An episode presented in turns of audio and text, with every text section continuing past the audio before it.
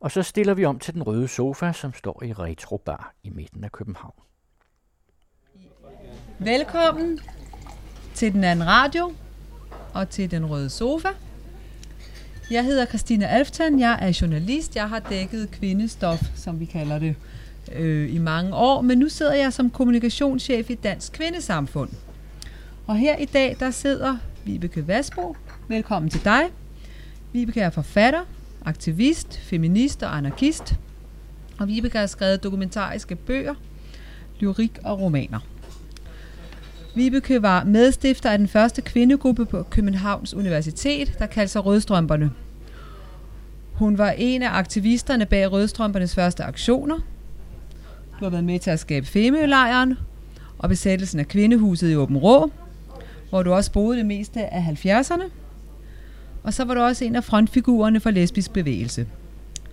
Vibeke har arbejdet med alt muligt ud over forfatterskabet, som har fyldt mest. Men så har du har været kranfører, og øh, sygehjælper, og cykelvikar, og lægesekretær. Og i dag er du vel mest forfatter kun, tænker jeg, ikke? Jo. Ja. Og du bor på landet i Eskebjerg ved Sejrøbugten på Vestjylland, hvor din seneste aktion har været at redde det lokale bibliotek. Ja. Så jeg tænker, vi starter lige der med den her aktivisme. Du har altid lavet en eller anden form for aktivisme. Hvor, øh, hvor kommer det engagement fra? Ja, altså sådan en, en lidt overdreven fornemmelse for retfærdighed. At det er forkert og sådan, ikke? Tror jeg. Men øh, altså min, mine forældre var pæne mennesker. De blandede sig ikke i, i hvad der foregik. Den første sådan, du gjorde af aktivisme, hvad har det været? Altså jeg læste tysk og engelsk. Men jeg gik til faglige møder og sådan. Og jeg synes, det var fuldstændig dødssygt. Men jeg fandt ikke på at stille op til valg eller sådan noget. Hmm. Det var først, da der kom et studenteroprør, og man kunne gå hen og møde nogle andre, der også synes at det var dødssygt. Så var det først, at jeg kom i gang med noget. Mødte andre. Jeg var med i de studerendes Vietnam-aktion. Delte, plak- de- delte løbesedler ud, som andre havde lavet. Jeg vidste ikke nok om de ting selv. Men du Ja. var med. Men jeg var med. Ja. Ja. Så Og- rødstrømpebevægelsen, den kom du i hvert fald. Der, der vidste du i hvert fald noget. Der var du ikke bare med, fordi det var jo dig, der var rigtig god til, som jeg har forstået det, at finde på de her events, som gav enormt meget presseomtale. Ja, ja. Og jeg var også god til at finde på slogans. Mm-hmm. Og skrive sange. Og løbesedler. og Sådan noget. Mm. Sådan. Jeg kunne være blevet en reklame. Jeg sad lige og tænkte på det. Ja. Det kunne jeg så have nok ikke været så fattig. Men kan du ikke sige nogle af de slogans, fordi jeg kan ikke. Jeg var altså meget lille dengang, da de blev sagt. Altså fra den første aktion. Så hedder det jo, det er ikke nogen løn. Kvinder kræver lige løn. Og så hed det, vask kun din egen sok. Nu har du skulle vasket nok. Og så var vi også socialister jo. Mm. Altså vi havde nogle røde hatte på, der var købt hos Nørgaard på strøget. Ja. Men altså, vi vidste jo godt, at Nørgaard på strøget var en kapitalistisk skiderik. Så et af sloganen, det var, køb mini og maxi og hele muligheden, det er strækker og Nørgaard, der stryger profitten. Sådan. Ja. Sådan. Så du har været, hvad var det? Du, var, du er socialist. Ja, ja. Det har du været alle år. Altså, hvad det så betyder, jeg ved ikke rigtig, hvad det betyder mere. Men så, jeg er socialist i den forstand, at jeg synes ikke, de rige skal have det hele. Nej. Og de fattige skal være så fattige. Jeg synes, at samfundet skulle dele goderne bedre. Godt. Hvis vi lige skal tilbage til din aktivisme, så du har lavet så mange ting, så jeg tænker, hvis du nu ser tilbage på alt det, du lavede der i starten af 70'erne, hvad er så det, du er allermest stolt af, at du har været med til at starte? Måske er det selve bevægelsen, fordi den affødte jo så alt det andet. Ja. Men at de ting, så tror jeg, at Femø-lejren var det meste, det største skred. Det var et bevidsthedsskred, altså simpelthen næsten ikke kan beskrive. Altså et sansebombardement. I løbet af to dage, så tænkte man simpelthen anderledes. Og oplevede verden anderledes. Det var en fantastisk oplevelse. Det tror jeg var det Ja. mest, er det mest spændende, jeg har lavet. Ja, du fortalte, hvad der skete, når man kom derned, at det ændrede også meget for kvinder. At du fortalte om nogen, der havde været mørkeret, Ja, og så var de ikke mørkeret, da de havde været dernede. altså det holdt sig jo ikke, når de kom hjem til Nej. mandfolkene. Mm. Men øh, dernede, der gik man glad rundt i mørket. Og gik man nøgen rundt, eller var det en, eller hvordan? Var det en nudistlejr? Nej, Nå, men når det var varmt, så tog vi tøjet af. Ja. Det var sådan, det var. Det var ikke, der var ikke noget princip i det. Hvornår har du sidst været der? Åh oh, gud, det er mange år siden. Jeg tror 77. Altså, den har jo ændret karakter. Den har jo en helt anden funktion i dag, end den havde dengang. Dengang, der var det jo et sted, hvor man tog hen og ligesom fik nye øjne at se med. Og sådan er det jo ikke længere. I dag er det måske mere, at det er hyggeligt, Ja. at det er sjovt at komme, og det er også dejligt. Og hvis ikke der længere er behov for det der, at man pludselig får øje på andre kvinder, opdager, at de er mennesker, det, det synes jeg meget var det, der skete. Hvad var det, der skete dernede? Altså, hvor, hvad, hvad er det for en dynamik, der opstår? Du snakkede om, når kvinder ligesom fik øje på kvinder. Altså, da jeg var barn, og da jeg var ung, altså, jeg kan jo ikke sige, at jeg ikke har set kvinder, Nej, jeg er med på. men jeg gad ikke se på dem. Jeg ville hellere se på mændene. Og så, det var ligesom, altså man har jo et selektivt blik. Jeg forholder mig til mændene. Det tror jeg er meget almindeligt, for det var det, der foregik Nord. Det svarer til hele kulturen. Mænd er mennesker, og kvinder, det er sådan nogle vedhæng ved siden af. Ikke? Det er ikke rigtigt der, der foregår Nord. Og veninder, det har man, når man ikke har bedre selskab. Så kan man tage til takke, ligesom. Ikke? Det var sådan nogle ting, det ændrede sig, at vi fik øje på hinanden.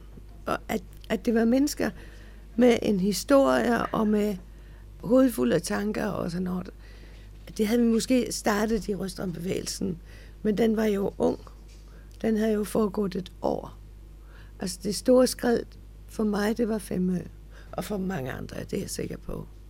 Jeg har også altid opfattet, at mænds kroppe var det normale, og kvinder var sådan lidt øh, øh. Øhm, inklusive mig selv, ikke? Mm-hmm. Og det hjalp jo på det. Der gik vi rundt omgivet af lutter kvindekroppe. Skide flotte, alle forskellige. Ja, der var en amerikaner, hun var umådelig fed. Der var noget fantastisk flot ved hende også. Altså ligesom Venus fra Willendorf. Mm. Og der var en, der var så gravid. Altså virkelig gravid. Mm. Det var en sanselig oplevelse, en, en nærhed, som aldrig er forsvundet igen. Så var det også, at vi begyndte at farve tøj. Vi farvede stofferne. Store stykker med i bat- batikfarve. Og vi syede bukser og alt, hvad der kunne farves. Undertrøjer. Og de røg ned i de her store kar med korngul og kromgul og hvad det, sådan meget, meget rød og en vidunderlig grøn. Altså, det var sådan, og lilla var der. Så flotte, rene farver, stærke farver. Mm. Så vi gå rundt i det der. Og det tager sig vældig godt ud, sådan på baggrund af tørt gammelt græs. Altså, der er ingen farve i naturen. De der kvinder, der gik rundt, ligesom indiske kvinder, mm. I alt det der. Men vi kunne ikke, vi kunne ikke tage det med hjem. Hvorfor ikke?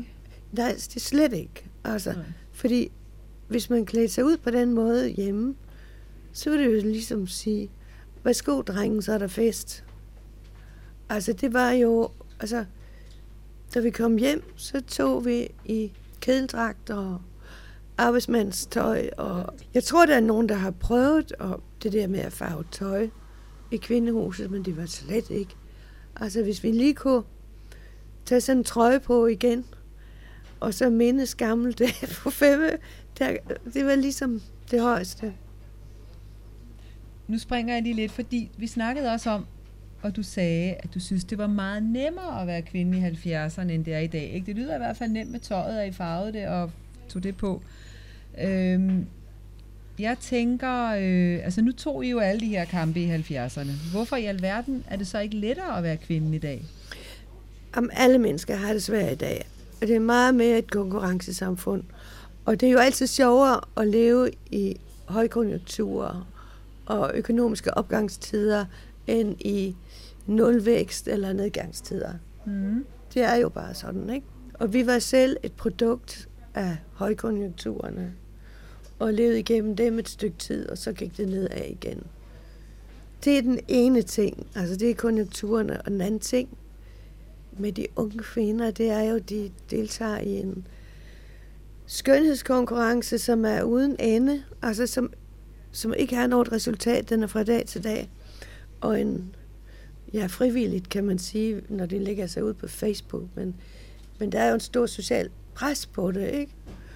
Og øh, det er både deres krop og deres påklædning, og meget deres, øh, ja, deres eksamen, og de skal jo fandme også være. Og så er det deres popularitet. Altså, har de succes? Er de populære?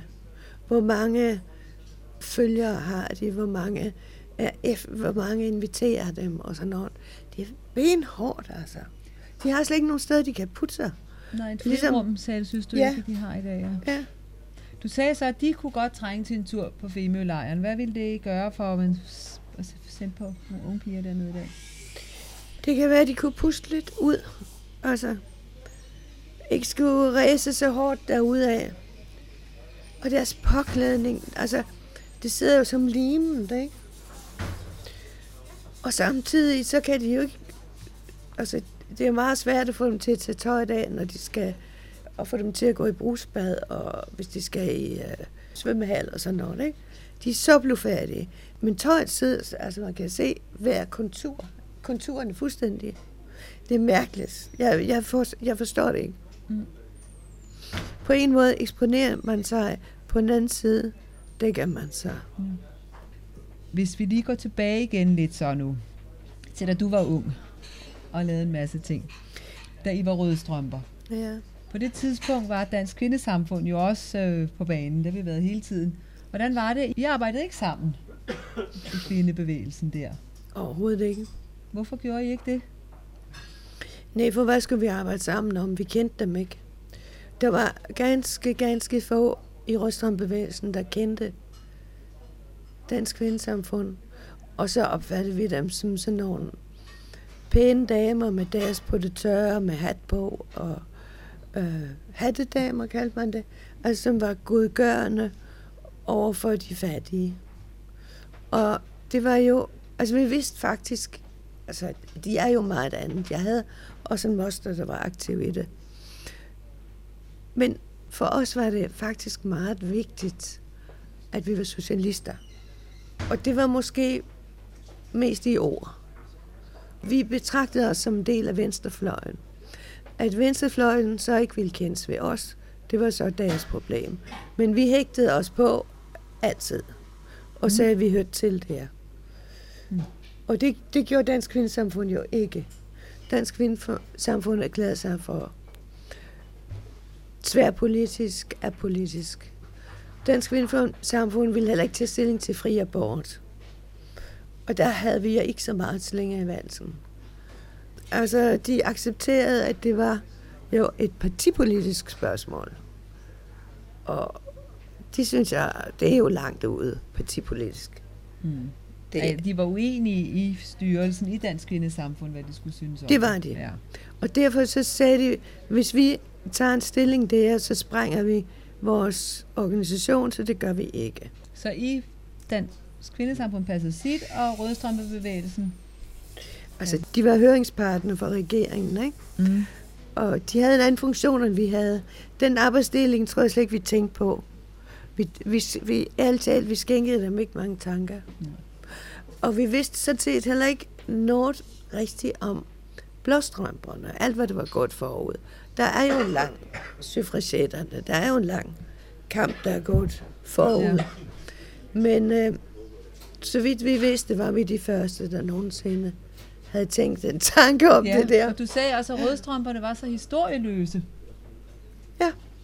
Så vil jeg sige til vores forsvar, vi havde ingen... Altså, vi var jo ikke enige om det.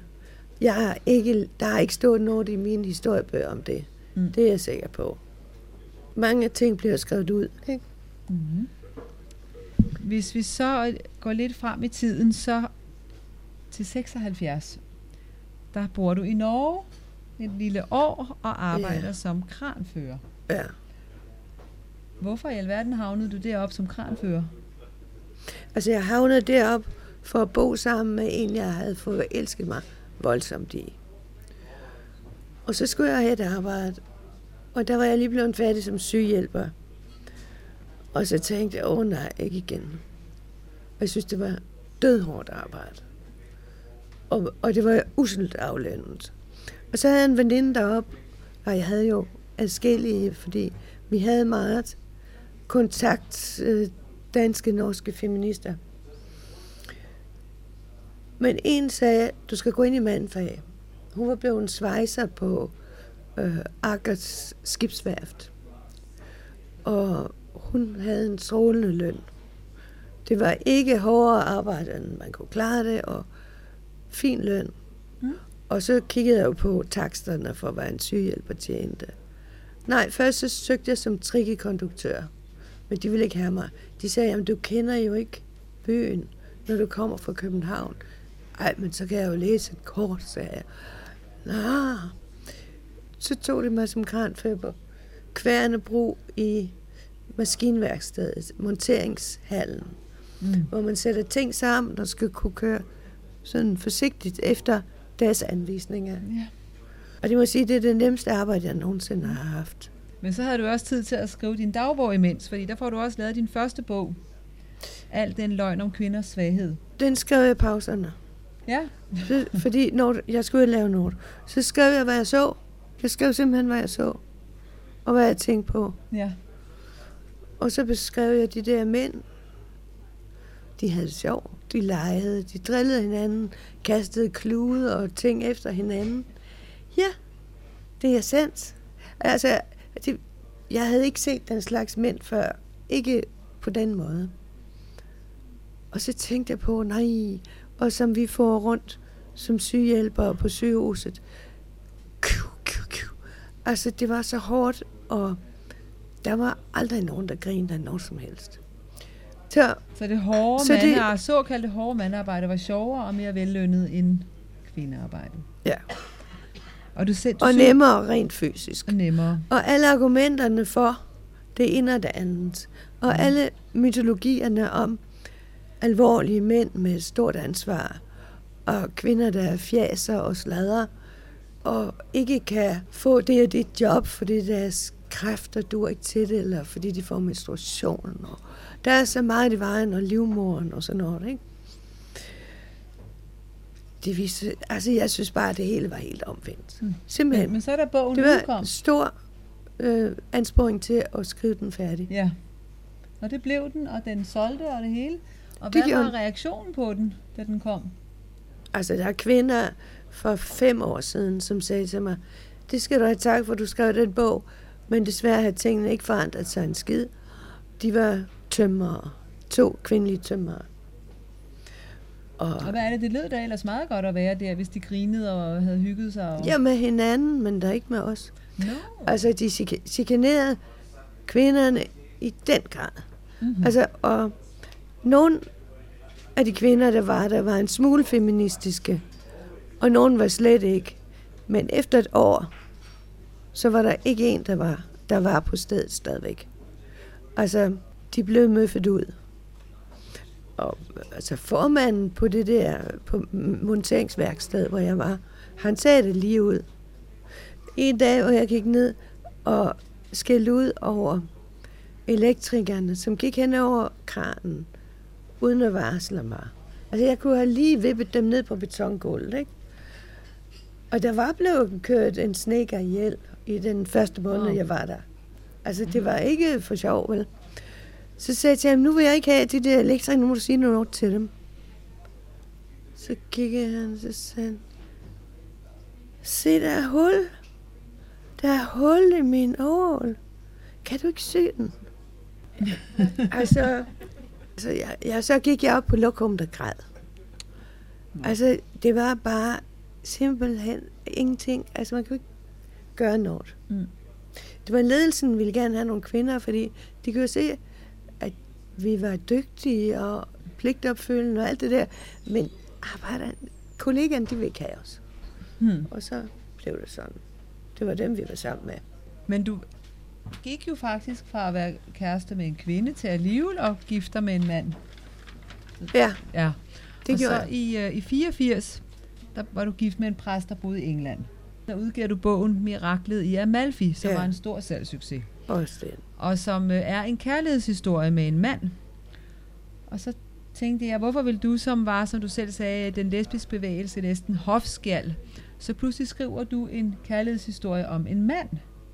Hvordan øh, var det for sådan at, at, at drille lidt, eller for at vise, at intet, intet er statisk, eller... Altså, det var jo en fantastisk historie. Det var en fuldstændig umage par, der mødes i den anden ende af Europa, ikke?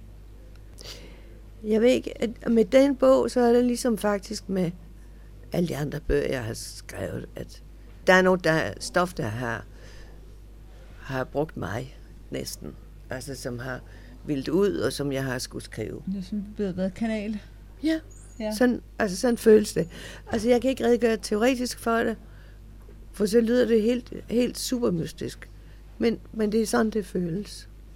Altså man siger jo, der er to teorier grundlæggende. For en billedhugger findes skulpturen inde i, før billedhuggeren går i, i gang med sin mejsel og hammer. Eller opfinder han den. Og der, der, derfor har jeg altid følt, at historien var der. Altså min opgave var så at afdække den. Men hvad var reaktionerne? Du, du sagde, det var ikke alle, der var lige begejstrede. Nej, det kan det jo ikke være. Altså, jeg havde skrevet en digtsamling om, og mange brugte den til at give til deres mor, hvis deres mor ikke var så begejstret for deres nye kvindekæreste. Og til deres mostre. Sådan, det var en populær julegave. Ja. Og så ville de selvfølgelig hellere have haft en fortsættelse. Men jeg var jo altså ikke ansat. Vel? Det måtte jeg sige til mig selv mange gange, fordi jeg havde det også svært med det. Jeg Ja. ja. må jo sige, er der nogen, der har ansat mig her? Men det har jeg måttet gøre mange gange, fordi der kan jo meget let være nogen, der gerne vil redigere med. Og så må man jo virkelig gøre op med sig selv og sige, hvem skriver historien? Så to år efter kommer Hilda Sang, som vel er din største succes. Ja. Det er en historisk roman fra 600-tallet om en kristen dronning. Og så tænkte jeg, var det det her liv som præstekone? Nu var du blevet helt påvirket af det, eller var der et eller andet? Hvordan stødte du på den historie? Var det også en, der så kom til dig? Ja, fordi ude øhm, på toilettet på den her, i den her præstebolig, der hang sådan en plakat om steder i Nordengland, eller i England. Så var der billeder, altså for eksempel en kniv, der hvor de producerer knive, og sådan noget fodbold i Liverpool og sådan, ikke? Og der var så en kone i Whitby, og det var Abbes, Abbedisse Hilda, og så var der hendes årstal 616 til 680. Mm-hmm. Og så tænkte jeg, nej for pokker, altså, at der findes historiske personer i England i den periode, hvor vi ikke har historisk belæg i Danmark. Vi har arkeologi kun, ikke? Det synes jeg var spændende. Og så viste det sig jo altså, at der var en mand, der havde skrevet en bog i 731, som med årstalsangivelse og alt muligt, den engelske History of the English Church and People, kirke og historie. Man kalder det Bedas kirkehistorie. Mm-hmm. En ret omfangsrig bog, hvor han skrev detaljeret om, hvad der var sket. Det var jo fantastisk spændende. Jeg havde fornemmelsen af, at hvis jeg sådan lyttede tilstrækkeligt og gravede og opsøgte stederne, hvor hun har været, og sådan, at jeg ville kunne finde den sande, virkelige historie, som har været engang. At det tror jeg ikke engang på mere. Altså man har noget selv, man kommer med. Og så parer man det med alt det stof, man finder. Og nogle taler mere til en anden, og på en eller anden måde, så kan man ikke gå ud over sig selv. Og folk fra den periode, de har nok været mere anderledes, end vi nogensinde vil være i stand til at begribe. Det tror jeg. Men jeg har jo beskrevet hende som det, som jeg kunne genkende, og som jeg synes var interessant. Hun var en pioner, ligesom vi havde været. Og hvorfor gjorde hun alle de ting? Hun startede kloster, hun missionerede, hun var klosterleder og stod for en kirkeretning, der blev udraderet, og de fik at vide, hvis ikke de lagde sig ind under Romerkirken, så kunne de pakke sammen og tage til Irland. Og så pakkede de sammen. Og det vil sige, at kvinderne fra den tid ikke havde noget argument for at skulle lære latin, eller i det hele taget at skulle have del i den lærdom, som munkene fik. De kunne ikke blive præster, de kunne ikke komme videre i systemet. De havde altid en mand over sig, en biskop. Hmm. Han bestemte, og han indkasserede øh, skatter, og så, så var den der fest forbi. Og den har vi jo hørt andre steder også, at kvinder har været pionerer og gjort det hårdere og hårdere beskidt arbejde i begyndelsen. Nå, og så når det blev lidt lettere, så kom der en mand og satte sig til rette. Mm. Ja. ja. En besk historie, synes jeg. Mm. Og den er blevet oversat til engelsk, eller er ved at blive oversat til Den er ved at blive oversat til engelsk. Ja. Og det har jo været min drøm hele tiden. Den ligesom skulle hjem til England, hvor den kommer fra. Men Gyldendal gjorde dengang faktisk ikke noget for at eksportere deres bøger. Og det er oversætteren, Gay Kajnak, der har fundet det her forlag, mm-hmm. skal og lave øh, kontakt med dem. Ja. Men sådan en bog om en stærk kvinde, det er jo også noget, altså feminismen er ind i dag, som vi siger. Ikke? Altså, der er, øh, det er noget, der er interessant. Det ved jeg da ikke, om den er. Det, er, det? det oplever vi i hvert fald i Dansk Kvindesamfund, den er, fordi ja. vi har flere medlemmer, og vi har må lige reklamere lidt, åbnet en kreds i Odense her for i, i år.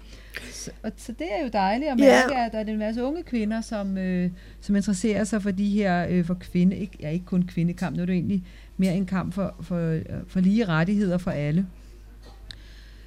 Ja, snakke, men er det derfor Søren Pind, han siger i avisen i dag, at nu gider han ikke høre et ord mere om undertrykte kvinder. Ja, det er også underligt, han har sagt det. Ja. Så jeg ved ikke, hvor ind det er. Men så fortalte du, at du hørte et radioprogram om feminisme, hvor fire mænd havde, havde snakket om det, og, og du sagde, at man synes en masse, og man kan ikke synes sig øh, fra det. Altså, du synes, der manglede fakta i den her snak. Var det bare et, et enkelt tilfælde, eller er det sådan, du ser feminisme-debatten i dag? Der var fire mænd, der var gravet op, og jeg havde erklæret sig som feminister, tror jeg. Og der var intet fakta i, hvad de sagde. Og der var en hel masse skråsikre meninger. Det var vrøvl, altså et kvarter eller en halv time. Og fuldstændig ligegyldigt. Men, men information havde så et helt dobbeltopslag, som ikke havde den eneste, en eneste mening, men som havde lutter oplysninger. Hvordan er Danmark i forhold til det og det og det? Den der udsendelse i radioen, der blev ikke sagt med et ord, at kvinder tjener lidt over 80 procent af, hvad, kvinder, hvad mænd ja. tjener. Men det er der jo mange, der ikke, altså, der ikke tror på, at kvinder i dag, de synes, det passer ikke. Vi tjener lige meget, så det er jo... Ja, de synes, og de ja. synes, men så...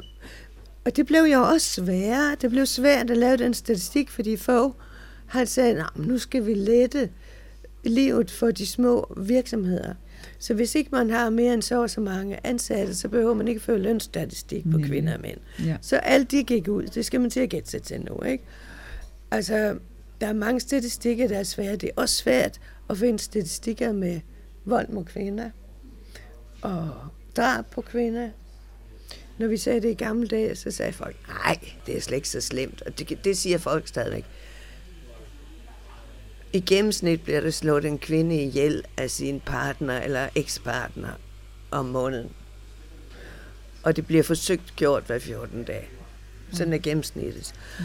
Og det jeg sagde det til en gammel feminist veninde, så sagde hun, nej, nej, nej. Og det har jeg da, det står jo i avisen, og, men det gør det jo ikke, fordi det er jo opklaret ting. Det er jo ikke noget med en efterlyst morder over sagen, eller sådan noget. Men Men det, men det er sådan. Det er jo det voldelige mønster. Det er jo Mm. magtmønster. Det er jo bare det samme. Ikke? Mener du så, der er brug for en eller anden form for aktivisme i dag? Ja, det er det da. Mm. Men jeg gider da ikke lave det. Jeg skal skrive de bøger, som jeg nu skal skrive færdig. Så er der nogle andre, Altså, jeg der har- skal- Ja, jeg har hele tiden ville skrive bøger, men jeg havde bare ikke tid til det før. Altså, jeg skulle først have lavet den revolution. Ja. Så det er jo først nu, at jeg kan gøre det. Mm. Så, så for mit vedkommende er det, så ønsker jeg alle, der vil, held og lykke med det. Mm. Og så du sidder så nemlig og skriver bøger. Du fortalte mig, at du er har to bøger på trapperne. Den ene synes jeg er færdig, Ja. og den anden Mm. er der meget, meget arbejde inde i nu. Vil du Meget. her til sidst i vores snak sige noget om de nye bøger? Nej, nej, fordi der kommer for mange ind over, og jeg er for usikker på det. Altså, jeg bliver for usikker med det, og bliver det så min historie. Altså, man skal bevare sin stemme i det. Godt. Det går så lidt i stykker. Tak til Vibeke Vasbo. Jeg siger tak. Christina Aftan, kommunikationschef i Dansk Kvindesamfund, talte med forfatteren med meget mere, Vibeke Vasbo.